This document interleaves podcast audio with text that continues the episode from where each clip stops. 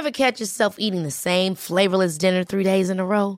Dreaming of something better? Well, HelloFresh is your guilt-free dream come true, baby. It's me, Kiki Palmer. Let's wake up those taste buds with hot, juicy pecan-crusted chicken or garlic butter shrimp scampi. Mm. Hello Fresh. Stop dreaming of all the delicious possibilities and dig in at HelloFresh.com. Let's get this dinner party started.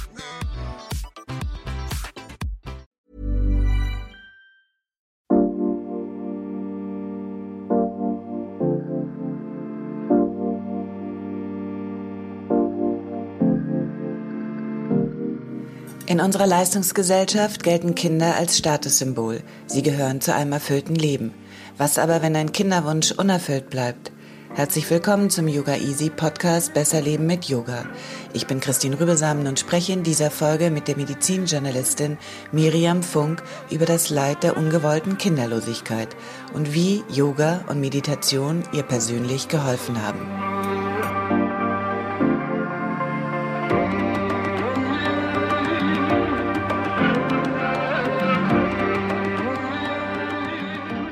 Guten Morgen, Frau Funk, Miriam Funk. Sie haben ein wunderbares Buch geschrieben, das sich in den letzten Tagen verschlungen hat, und zwar über den unerfüllten Kinderwunsch, also die ungewollte Kinderlosigkeit. Was hat Sie dazu angeregt? Ja, guten Morgen, Frau Rübesam. Vielen Dank für die Einladung und ich freue mich, hier zu sein. Und ich freue mich, dass Ihnen mein Buch gefallen hat. Ähm, das Thema ja, ist sehr komplex und äh, hat mich persönlich betroffen. Ähm, ich habe mich mit vielen Menschen unterhalten über ungewollte Kinderlosigkeit und unerfüllten Kinderwunsch.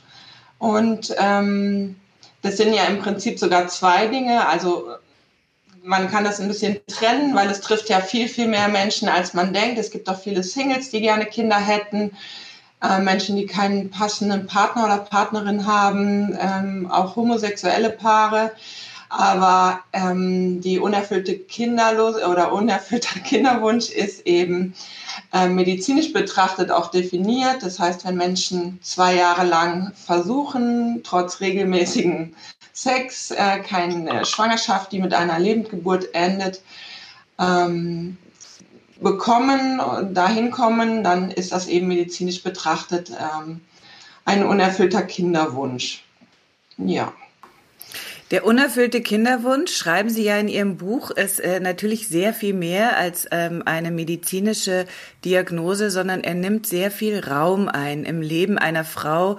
Und ähm, darauf wollen wir jetzt mal heute ähm, unser Gespräch beschränken, also auf die Frauen ähm, sonst sprengt das vermutlich jetzt den Rahmen dieses Gesprächs.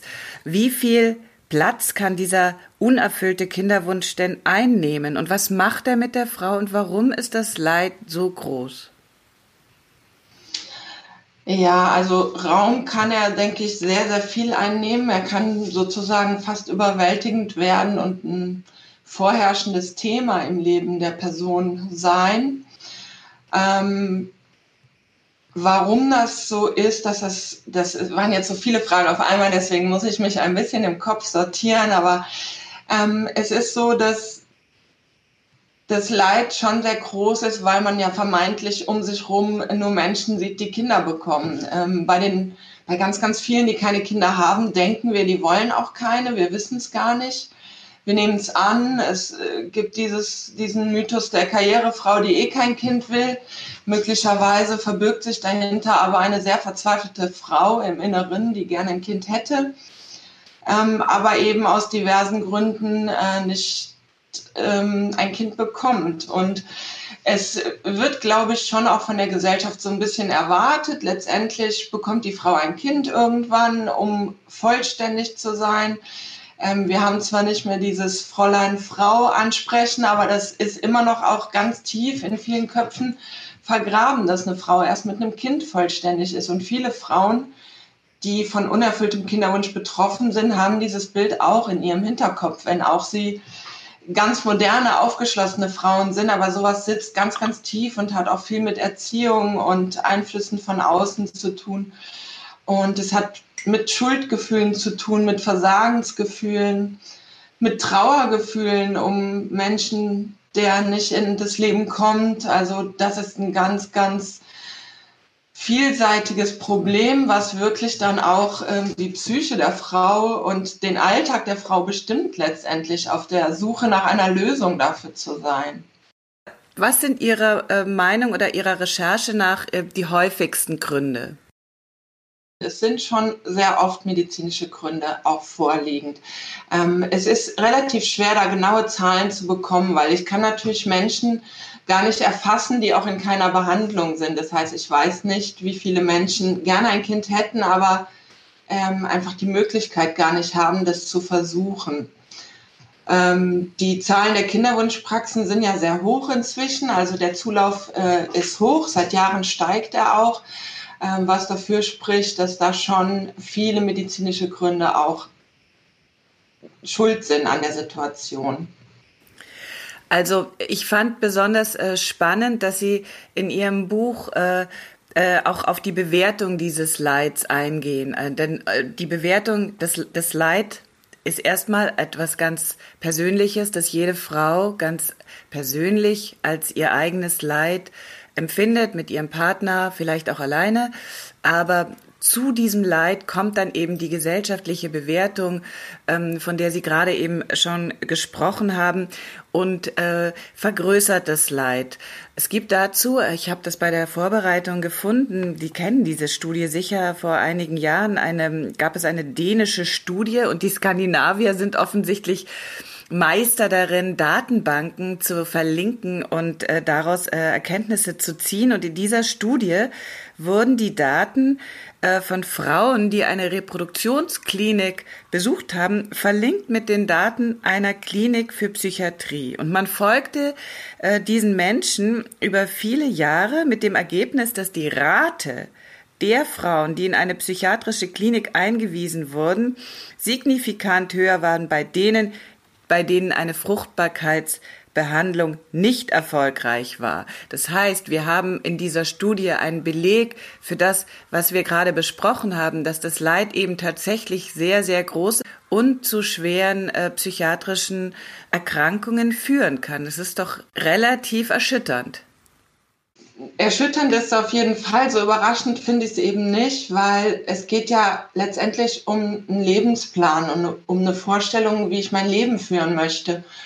Und wenn die komplett umgeworfen wird und ich kann gar nichts dagegen tun, dann führt sowas immer zu Krisen, also auch bei ganz anderen Themen. Und es ist für mich sehr naheliegend, dass es eben dazu kommt, dass viele Menschen damit wirklich Probleme haben und auch behandlungsbedürftige Probleme bekommen.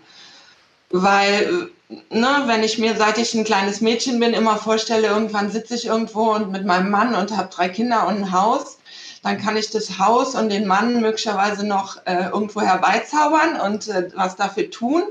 Aber für den Kinderwunsch, für diese Erfüllung kann ich eben nicht besonders viel tun. Ich, das ist äh, das Thema Kontrolle auch. Ich gebe es ab.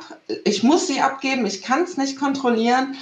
Und ähm, das ist gerade heute in der Zeit auch sehr schwierig, weil wir fast alles erreichen können, was wir möchten. Und ähm, bei diesem Thema, ich habe immer gesagt, ich bin von der Wand gelaufen und die Wand hat einfach nicht nachgegeben und das ist sehr, sehr schwer zu verstehen.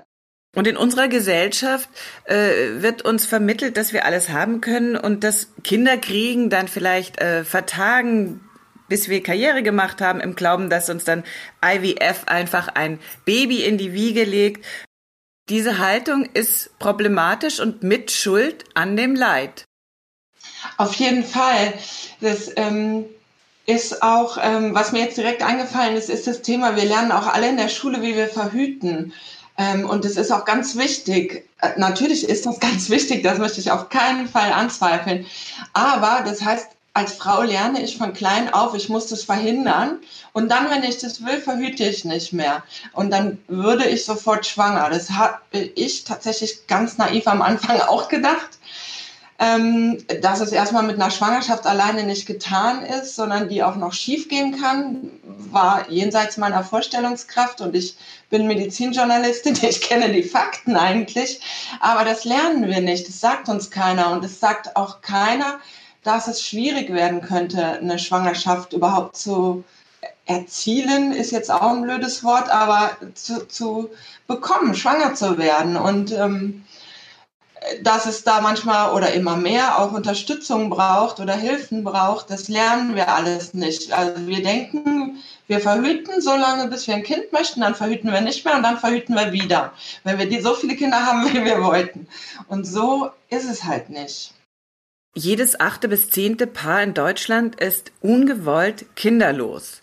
Das ist eine relativ große Zahl. Warum ist das Thema trotzdem so ein Tabu?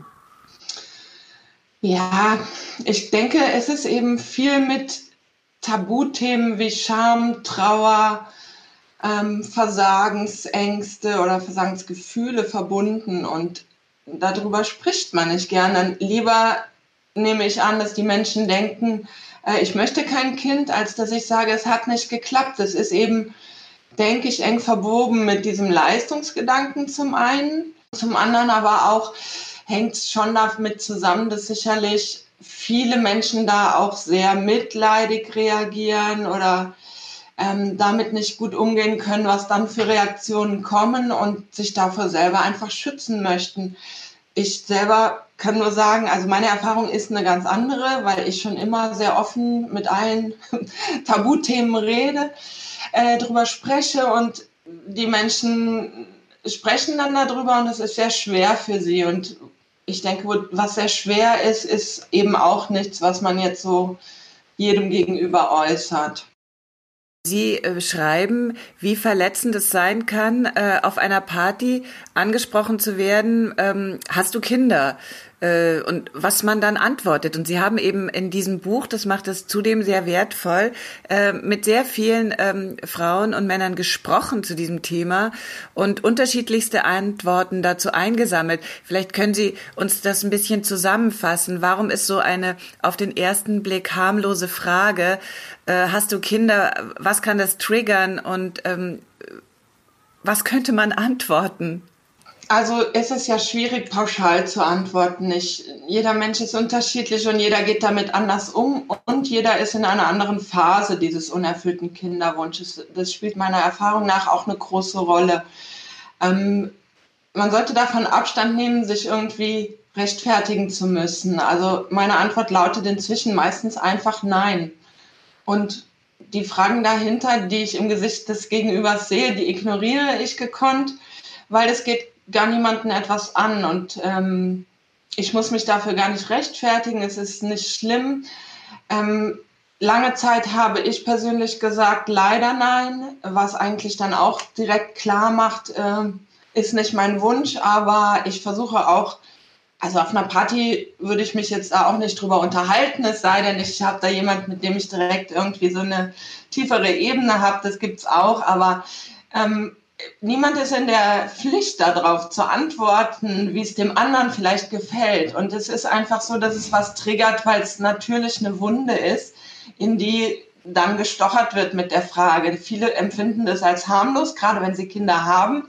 Sie denken, sie fragen einfach, aber bei jemand, der keine Kinder hat, ist es eben schon eine sehr intime Frage sofort. Und ich bin dafür, dass sich Menschen überlegen, also ich frage niemals andere Menschen, ob sie Kinder haben, außer es tut was zur Sache in dem Moment, ähm, weil das ist eine private Frage auch. Also ja, da kann man auf beiden Seiten sehr behutsam mit umgehen.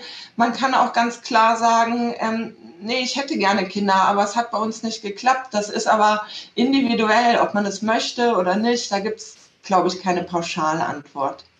Ihr Buch ist eben nicht nur für äh, Frauen, die sich vielleicht alleingelassen fühlen. Es ist auch für Leute mit Kindern eine ähm, sehr wertvolle Lektüre. Gut gemeinten Ratschläge äh, oder Mitleid oder und Mitleid ähm, sind eben fatal. Warum? Ja, also das, auch das ist ja was, was immer gilt. Ungefragte Ratschläge finde ich generell schwierig. Ähm, wenn ich mich jemand um Rat fragt, kann ich was dazu sagen, aber ich kenne nie die Situation meines Gegenübers und gerade bei diesem Thema ähm, weiß ich gar nicht, was die anderen schon alles versucht haben, wie der Stand ist. Ähm, da kann man eigentlich nur in den Fettnapf hüpfen. Es ist die Chance sehr gering, dass es passt. Deswegen äh, würde ich von Ratschlägen immer abraten. Und äh, es steckt ja auch dieses schöne Wort Schlagen da drin. Das sagt eigentlich alles. Also ich kann auch nur sagen, bis 40 haben zu mir immer alle gesagt, wenn ich gesagt habe, ich habe keine Kinder, ja, du hast ja auch noch viel Zeit. Das hört ab 40 dann so ein bisschen auf. Das ist ganz angenehm.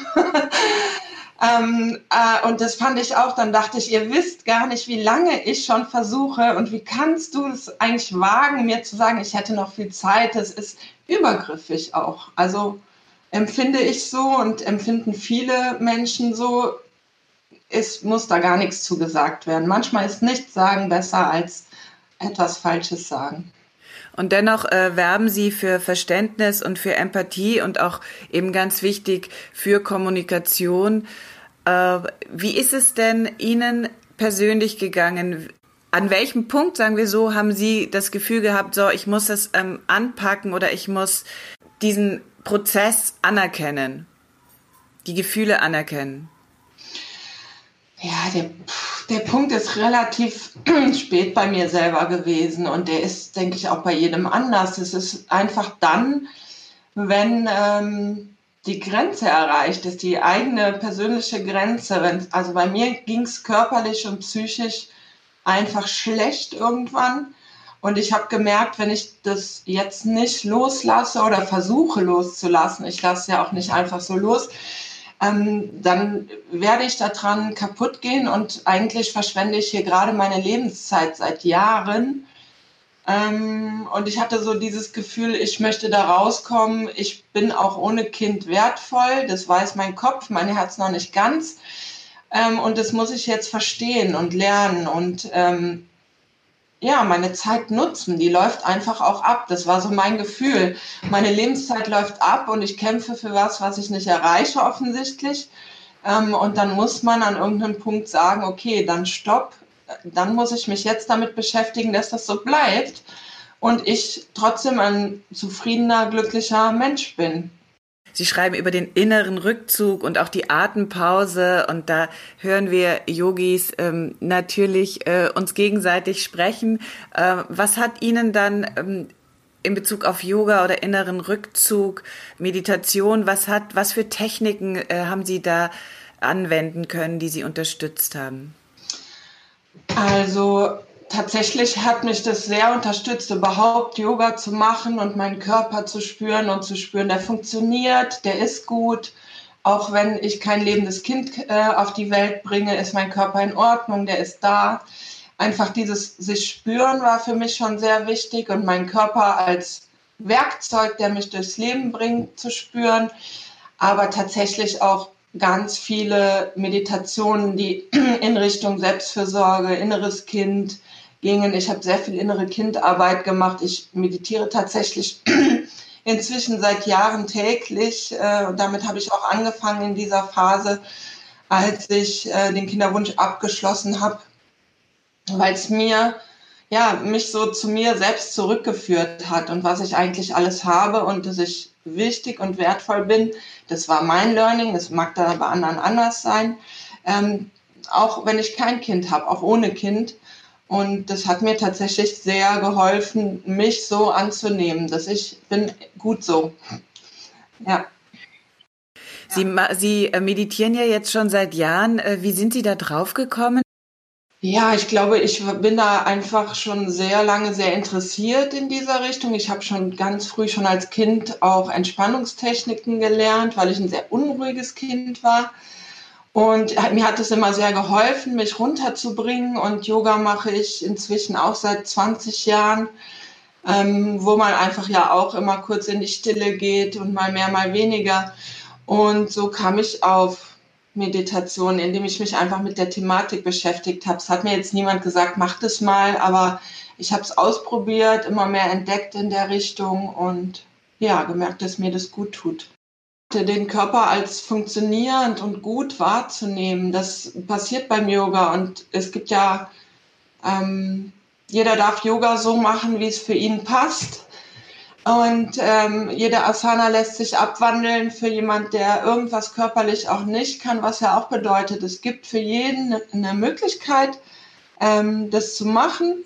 Und jeder Körper ist dafür geeignet und jeder Körper ist auch dafür geeignet, auf dieser Erde zu sein. Und egal, was da drumrum ist, das hört sich fast ein bisschen pathetisch an, aber so ist es tatsächlich. Und das kann man, finde ich, beim Yoga sehr schön lernen, dass der Körper so gut ist, wie er ist und so sein darf, wie er ist, ohne dass da Fehler und Makel sind. Mhm. Yoga hilft uns ja auch dabei, äh, die Perspektive zu wechseln, schwierige Situationen zu meistern. Auf jeden Fall, ja. Wie lange hat es gedauert, bis Sie zu dieser Haltung gefunden haben, Ihr persönlicher Prozess? Wie viele Jahre?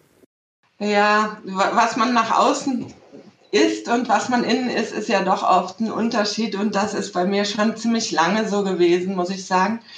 Ähm, ich selber habe schon so, würde ich sagen, zwei bis drei Jahre daran geknabbert, wo es immer noch schwierig war, bis ich wirklich sagen konnte, jetzt habe ich es losgelassen und jetzt sehe ich auch Mütter, mit denen möchte ich nicht tauschen.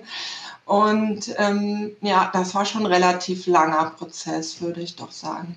Dazu kommen acht Jahre unerfüllter Kinderwunsch, in denen ich es nicht losgelassen habe. Ne? Das muss man ja so gesehen auch rechnen. Und ähm, von dem her sind wir dann bei zehn, elf Jahren. Ich glaube, das ist schon relativ lange. Ja, also viele ja. Frauen, mit denen ich gesprochen habe, haben deutlich früher den Absprung geschafft. Mhm. Ich hatte eben auch sehr viele Fehlgeburten. Also ich hatte viele Schwangerschaften, aber habe immer gedacht, irgendwann wird's gut, aber es wurde auch gut, aber ohne Kind. Frau Funk, ich danke Ihnen ganz herzlich. Das war ein schönes Gespräch und äh, ich kann euch allen äh, diese Lektüre wirklich nur ans Herz legen. Das Buch ist erschienen im Mabuse Verlag in Frankfurt, ungewollt kinderlos. Frau Funk, schöne Grüße in den Westerwald und ich hoffe, wir bleiben im Gespräch. Ja, danke schön. Schöne Grüße nach Berlin. Tschüss.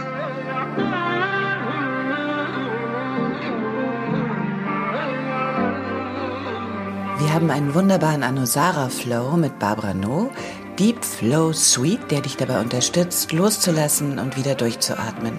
Außerdem jede Menge Meditationen zum Thema. Das könnt ihr alles mitmachen mit dem yogaeasy.de slash podcast Gutschein. Und mir hilft es, wenn du mir einen Kommentar hinterlässt, wie wir unseren Podcast besser machen können. Am besten auf iTunes und abonniere uns bei Spotify und überall da, wo es den Podcast zu hören gibt.